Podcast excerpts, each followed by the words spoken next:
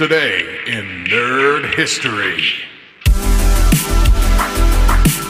Hey there, fellow time hoppers. Today is February 12th, and I've got some super fun blasts from the past for you. First up, let's warp back to 1990 when Super Mario Bros. 3 leaped onto the NES in the US. This game wasn't just a hit, it was a revolution in overalls. Mario and Luigi embarked on an epic quest across eight worlds, rescuing Princess Toadstool from Bowser and his mischievous Koopalings. From soaring with a super leaf to hopping into a frog suit, and even transforming with the Tanuki suit, this game had it all. It's the nostalgia wrapped in a pixel perfect adventure. Now double take to 1993 because Groundhog Day hit the theaters. It's a laugh out loud comedy where Bill Murray plays a weatherman caught in the world's wackiest time loop. Stuck reliving the same day, he's got to figure out how to break the cycle and, well, maybe become a slightly less grumpy human being in the process.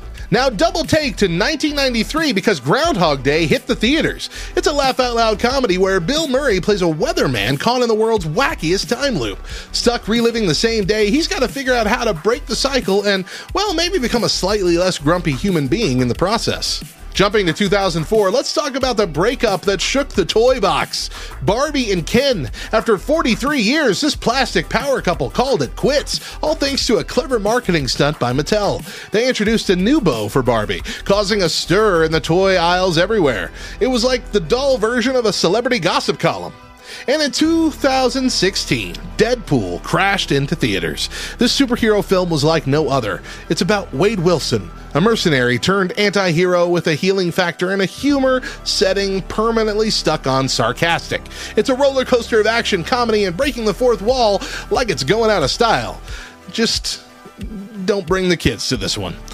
For even more nerdy nuggets from history, zip over to lovethynerd.com slash nerd history for your daily fix. And guess what? This week at lovethynerd.com slash nerd history pod, we're plunging into the nerd history of YouTube. It's going to be an epic exploration of viral videos, internet stars, and how a website became a cultural phenomenon. Tune in for a journey through the digital ages.